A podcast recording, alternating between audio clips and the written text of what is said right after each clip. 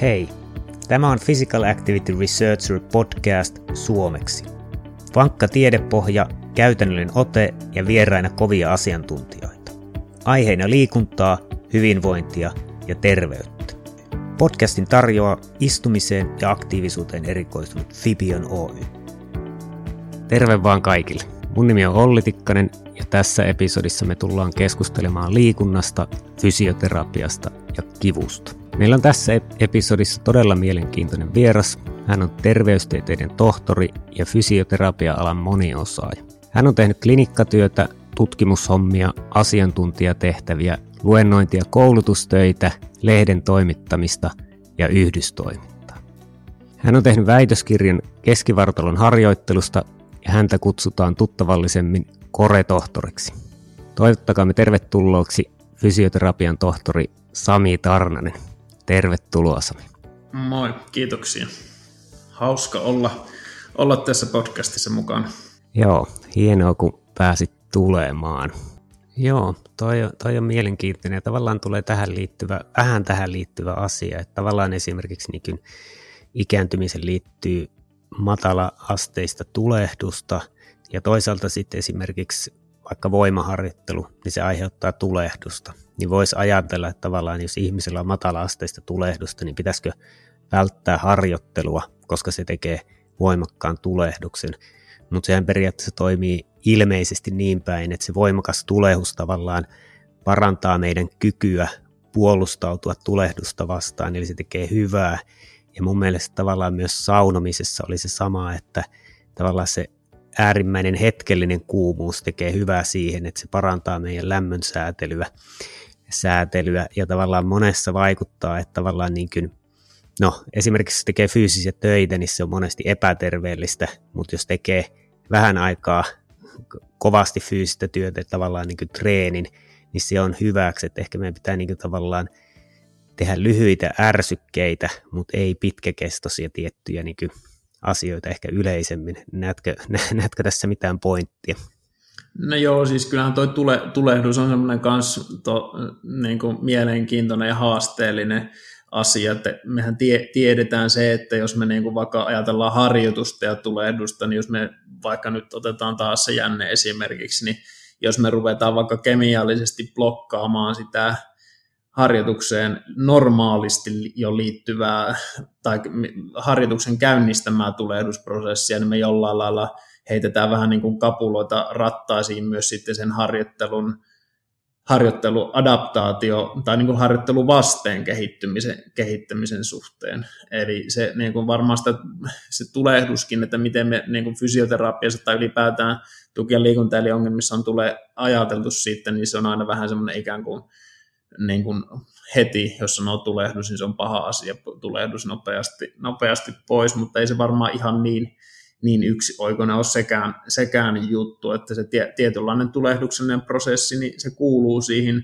harjoittelu aiheuttamaan vasteeseen ja sitten keho, keho lähtee muokkaamaan toimintoja ja rakenteita sen mukaisesti sitä kuormitusta kestetään tulevaisuudessa paremmin, eli on ehkä vähän niin kuin voidaan erotella se harjoittelu aiheuttama adaptaatio ja sitten taas harjoittelusta palautuminen, vaikka nyt taas esimerkki urheilumaailmasta tämmöiset niin kuin treenin jälkeiset kylmä jää, jääkylvyt, niin ne voi niin kuin nopeuttaa sitä palautumista, mutta voi sitten heikentää sitä tai hidastaa sitä adaptoitumista siihen treeniin. Niin vähän, vähän sama asia ehkä, ehkä niin kuin fysioterapiassakin, että että se tulehdus, onko joku kudos nyt tulehtunut ja sen takia on kipeä, niin, niin, niin se on ehkä vähän ehkä harvinaisempaa kuin mitä sitä yleisesti miellettä, että yleisesti asiakkaalla aina kun niillä on kipu, niin joku paikka on tulehtunut, mutta eikä se ihan näinkään ole. Ja sitten tuo, mitä sanoit matala-asteesta tulehduksesta, niin kyllä se senkin suhteen se ymmärrys taas sitä monitahoisuudesta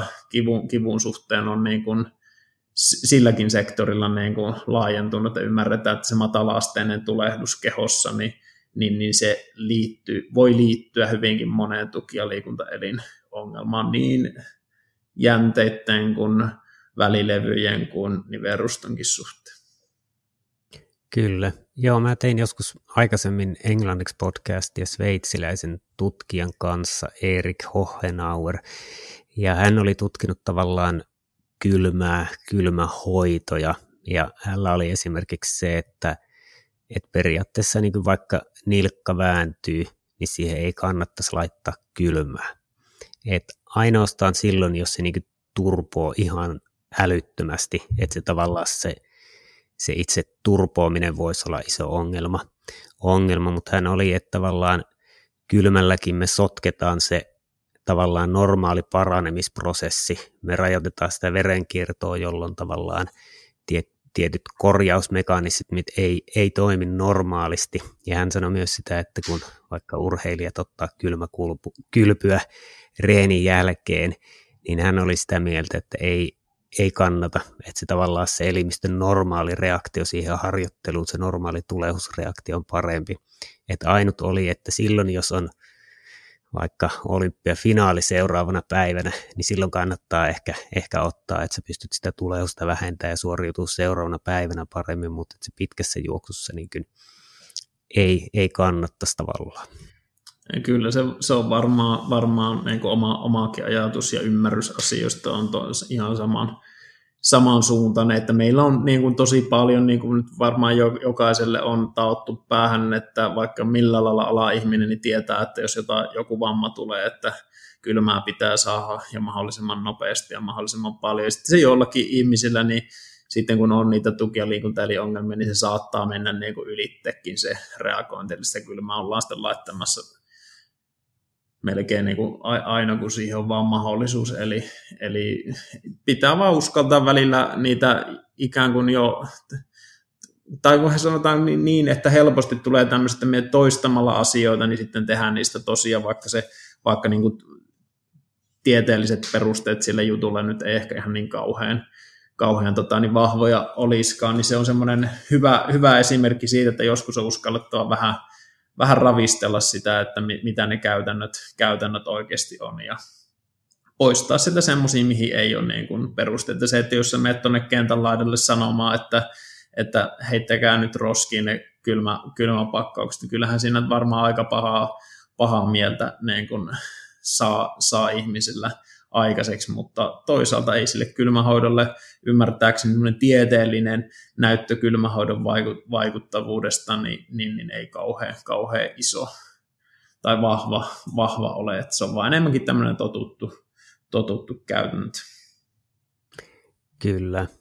Ja tota, vielä jos tuosta kivusta ja tavallaan kivun tarkemmasta määrittelystä, että olet puhunut tavallaan sitä ykköstä kymppiin, jossa tavallaan – kaikki kipu laitetaan tavallaan samaan asteikkoon, mutta tavallaan kipujahan on erilaisia tuntemuksia, eri, eri tyylisiä kipuja, niin koet sä, että tavallaan sille kivun niin kuin kvalitatiivisella luokittelulla niin voitaisiin saada tarkempaa informaatiota esimerkiksi siitä, että mistä se, mistä se kipu on peräisin, mistä rakenteesta se on, että ilmeisesti luuja, vaikka jänne – voi tuntua kuitenkin erilaisena kipuna.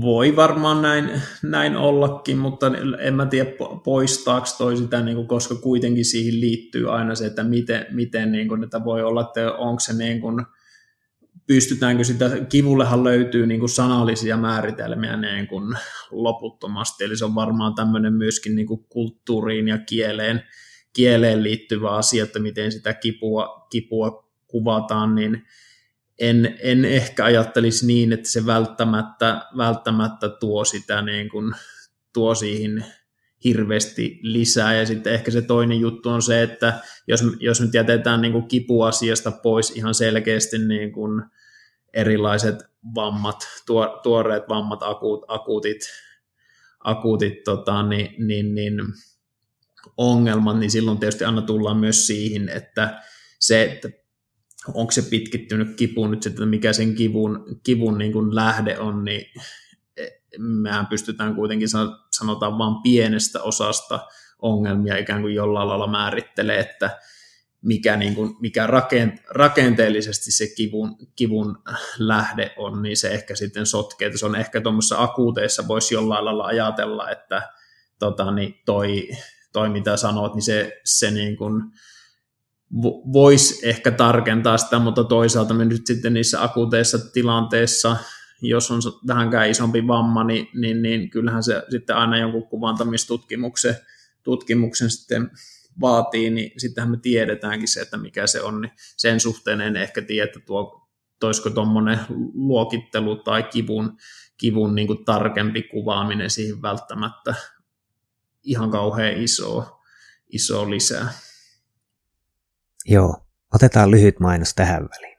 Yrityksemme Fibion on tosiaan erikoistunut istumisen ja aktiivisuuden mittaamiseen, analysointiin ja muuttamiseen. Me tarjotaan palveluja monille tahoille yksilöstä yrittäjiin ja tutkijoista organisaatioihin. Jos olet kiinnostunut omaa hyvinvointisi ja terveytesi parantamisesta, tsekkaa fibion.me eli .me ja opi, miten Fibion motivoi ja opettaa arjen pieniin muutoksiin, joilla on oikeasti iso vaikutus pitkällä aikavälillä. Jos taas työyhteisö hyvinvointi kiinnostaa ja haluat oppia lisää tehokkaasta ja todennetusta Fibion Active Office-ohjelmasta, tsekkaa fibion.fi. Jos taas olet terveyden, hyvinvoinnin tai liikunnan ammattilainen, tsekkaa fibion.pro ja opi, miten sinä voit hyödyntää Fibion analyysiä työssäsi. Fibion liikuttavaa hyvinvointia. Ja takas podcastiin. Mm, kyllä. Ja tavallaan tuossa aikaisemmin sanottiin jo, että luultavasti voi harjoitella kivusta huolimatta, vähän riippuu kivusta. Mikä sen tavallaan harjoittelun vaikutus kipukuntoutukseen on, mitä kautta se toimii ja mitä, mitä oikeastaan kannattaa harjoittaa, jotta kipua olisi vähemmän? No varmaan lähtökohtaisesti tuohon voi, voi vastata, että, että sitä kannattaa lähteä eikä rakentaa sen kipupotilaan niin kuin omista, omista lähtökohdista, eli kuuntelee, miten se henkilö kuvaa sen, kuvaa sen ongelman, se lähtee sitä sitten sitä harjoittelua niin kuin linkittään, linkittään siihen.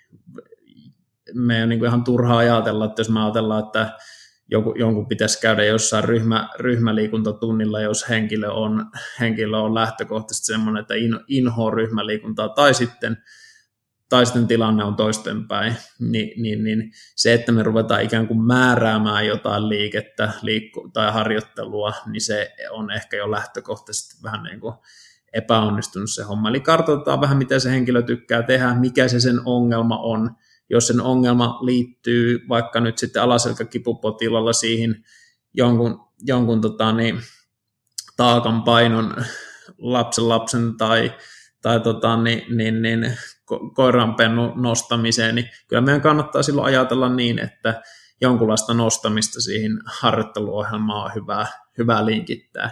Se, minkä takia harjoittelu on, on vaikuttavaa, niin meidän pitää ajatella sitä niin kuin ehkä laajemmin kuin se, että joku lihas vahvistuu, niin ne kivut, kivut vähenee, että olen monesti, monesti niin kuin koulutuksessakin käynyt niin kuin vähän niin kuin jakanut sitä, että kun me harjoitellaan, niin me voidaan ajatella, että sillä harjoittelulla on oikeasti tämmöinen analgeettinen, eli kipua, kipua tota, niin, niin, niin lievittävä vaikutus. Se ei ole välttämättä kauhean suuri, mutta se todennäköisesti on ihan, ihan tode, todellinen siinä, eli se aiheuttaa niin kuin kivun, kivun vähenemistä. Sitten tietysti se, jos me vaikka nyt siinä nostoesimerkissä, niin me saadaan lisää kapasiteettia, että henkilö pystyy, pystyy nostamaan, niin, niin, niin varmaan se silloin, silloin voidaan ajatella, että se suorituskyvyn parantaminen ja sitä kautta ehkä se toimi, toimintakyvyn arjessa selviämisen edellytykset on, on paremmat.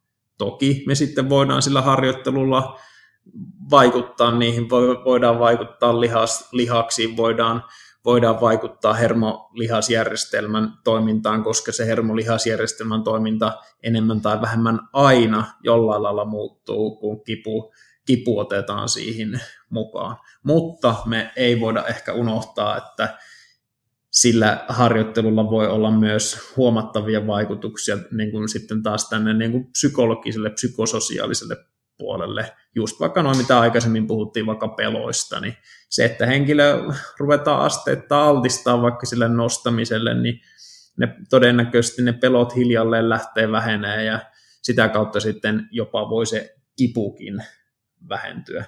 Ja sitten ehkä vielä niin kuin viidentenä osa-alueena voisi ajatella, että on sitten ne systeemiset tekijät, mitä nyt vaikka, niistäkin me puhuttiin aikaisemmin, vaikka tämä matala-asteinen asteinen tulehdus, eli me saadaan, saadaan sitten muutoksia, mitkä ei niinkään ehkä kohdistu spesifisti siihen selkään tai, tai johonkin tiettyyn jänteeseen, vaan kohdistuu sitten niin kuin koko, koko, niin kuin, koko kehoon.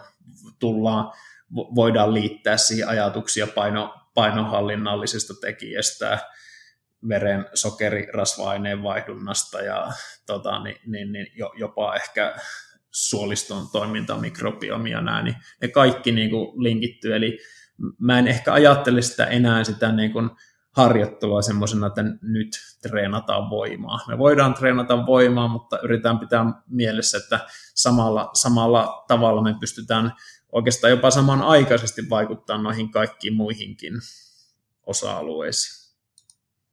Joo, hyvä, hyvä pointti tuossa ja tavallaan niin hyvin yksinkertainen asia, mutta tietyllä tavalla eihän meidän tarvitse muuta kuin selviytyä päivittäisestä elämästä, mitä ikinä se päivittäinen elämä, jos me tykätään vaikka juosta, niin sekin on päivittäistä elämää, mutta tavallaan välillä ihmisillä voi olla vaikka just sille, että jos mä teen näin, niin käy kipeästi. Sitten vähän niin kuin, että no tehdä noin, sille, että ei, mutta tämä käy tosi kipeästi.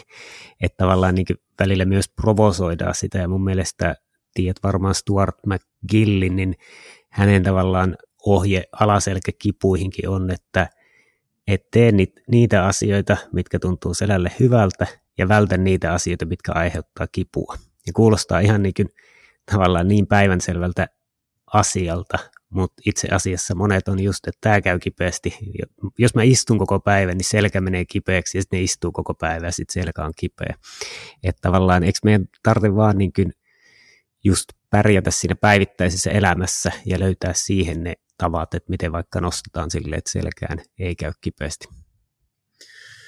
No joo, ta- t- tavallaan, tavallaan ehkä, ehkä no, noinkin voi ajatella, että kyllähän se yleensä se lähtee just tosta ainakin liikkeelle. Eli jos, jos joku tietty asia sattuu, niin se on niin yksinkertaista mun mielestä, että välillä ei tiedä kehtaa, kun sitä edes, edes sanoo, ettei tule silleen semmoista asiakkaalle semmoista mielikuvaa, että nyt toi pitää mua ihan, ihan tyhmänä, mutta kyllä se näin on, ja ihmiset tavallaan voi niin kuin, vähän niin kuin huomaamattakin te, tehdä, että vaikka, vaikka niin kuin itsekin ymmärtää, että ei, ei tässä ole järkeä, mutta siitä sitten huolimatta kuitenkin, kuitenkin näin tapahtuu. Ehkä toi, se, minkä takia en ehkä ihan täysin allekirjoita sitten sitä, että, että jos ajatellaan niin, että se nostaminen vaikka nytten tekee kipeätä, niin se voi olla alku, että hei, nyt rajoitetaan se, että et, et, et teet tota vähän aikaa. Ja monesti se johtaa siihen, että se tilanne, tilanne rauhoittuu, mutta ehkä siinä sitten tämmöinen vähän niin kuin pidempiaikainen juttu sitten on, että siitä ei saa jäädä semmoista, semmoista tota, niin, niin, niin, käsitystä, että sitten sä et saa nostaa enää ikinä. Eli yritän ajatella nykyään niin, että jos, jos en mä näe tota ihmistä enää, enää toista kertaa, se, se ei vastaanotolle vastaanotolle vaikka tulisi. Tämä on meidän ainoa kerta, kun mä tapaan sen, niin yritän välttää sitä, että en, en anna semmoista viestiä, että koska se no, vaikka nostaminen, niin joka tapauksessa meidän on vaikea ajatella niin, että me selvitään sitä arjesta, jos emme nosteta mitään ikinä. Niin sen takia on myös tärkeää, että me kuvataan sitä prosessia vähän pidemmälle. Eli se voi olla alkuun tärkeää, että sitä kipua, kipua provosoivaa liikettä vältetään, mutta sitten ehkä kun se on, tilanne on saatu rauhoittua, niin sitten voidaan miettiä, että kuinka me päästä siihen tilanteeseen, että nyt sä voit sitten sen noston tehdä ehkä niinkään ajattelematta, ajattelematta sitä, että onko se just, meneekö se justiinsa oikein, että tullaan aina siihen vaikeeseen määritelmään, että mikä on oike, oikea tapa tehdä joku, joku suoritus, niin varmaan voi sanoa, että se riippuu, riippuu siitä ihmisestä, että mikä se, mikä se kyseelle henkilölle on, tai voidaan miettiä, että onko välttämättä yhtä ainoa, ainoata tapaa, että hetkellisesti joo, mutta sitten ehkä pitkässä juoksussa, kun ollaan päästy siitä pahimmasta vaiheesta eroon, niin sitten vaan siihen paluuta siihen mahdollisimman normaaliin, niin ehkä se, se kuvaa sitä omaa, omaa ajatustani tuosta prosessista. Kyllä, erittäin hyviä pointteja. Ja tuota, epäilisin, että muut, muutamilla meidän tätä, tätä kuuntelevilla kuuntelijoilla on, on alaselkä ongelmia. niin tavallaan hyvin monimutkainen ongelma ja, ja tavallaan vaatii, vaatii tutkimusta, mutta mikä olisi sun tavallaan niin kuin viesti ihmisille, joilla on alaselkäongelmia, että miten, miten niitä kannattaa lähteä niin kuin, miten niiden kanssa kannattaa tehdä, mitä, mitä, mitä pitäisi tehdä kuntoutuksessa suhteen ja niin edespäin?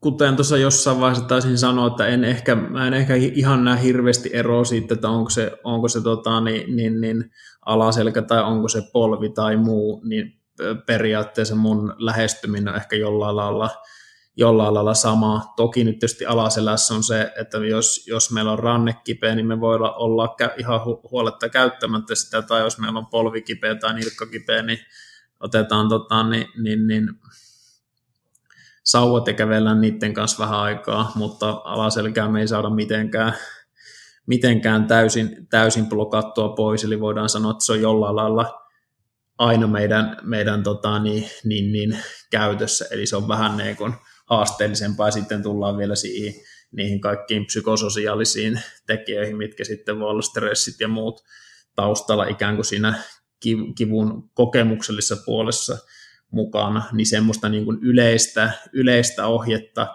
on, en oikeastaan tiedä, haluaisinko antaa yleis, yleisohjetta, mutta niin kuin, ol, olkoon se mikä tuki- ja liikuntaeliongelma vaan, niin mä sanoin, että jollain lailla se niin kuin, on ehkä joskus ollut aikaisemmin uralla jopa, jopa, jopa sitä vastaankin, mutta ehkä on tullut vanhemmiten edes vähän viisaammaksi, niin mä ajattelisin, että ne vaikka, vaikka tota, niin, niin, niin tämmöiset yleiset liikuntasuositukset, niin ne luo niin semmoisen hyvän, hyvän niin kuin raamin sille, että mitä, mitä kohti sen, sitten sen alaselkäongelmaisenkin pitäisi pystyä, pystyä menee, eli yritetään se, sitä fyysistä aktiivisuutta saada lisättyä, jos siihen kipuun liittyy se, että ei välttämättä ehkä uskalla uskalla tai halua, halua kivuliana tehdä. Eli se voi vaikka lähteä niin yksinkertaisesta asiasta kuin vaikka askelten lisääminen siihen, siihen arkeen.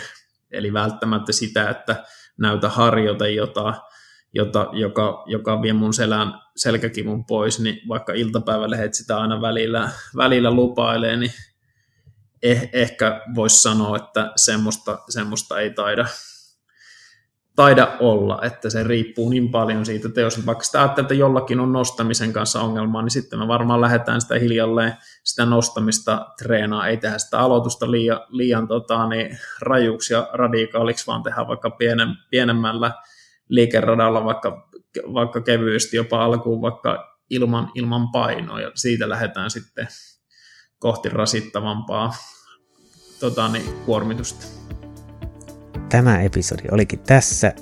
Kiitoksia kun kuuntelit Physical Activity Researcher podcastia.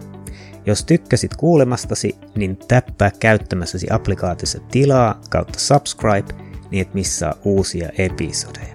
Meillä on todella kovia vieraita tulossa, joten kannattaa kuunnella ehkä toistekin. Ja jos haluat vähän helppiä meitä, niin voit antaa arvostelun podcast-applikaatiossa, twiitata tästä podcastista – tai vaikka vinkata kaverille. Kiitoksia ja ei muuta kuin loistavaa päivänjatkoa kaikille. Se oli sitten sellainen episodi. Olisi se voinut paremminkin mennä omalta kohdaltaan. Itse muuten, kun ei kehtaa oikein kehua tuossa podcastissa tämä meidän istumis- ja aktiivisuusanalyysiä, mutta kato esimerkiksi tätä Mikaan palautetta. Sehän kehu ihan tämän maasta taivaisiin. Olisi se ihan järkyttävän hienoa, jos niin ihmiset oikeasti oksais. Miten paljon paremman hyvinvoinnin voi saada pienillä muutoksilla ihan istumis- ja aktiivisuusrutiineissa.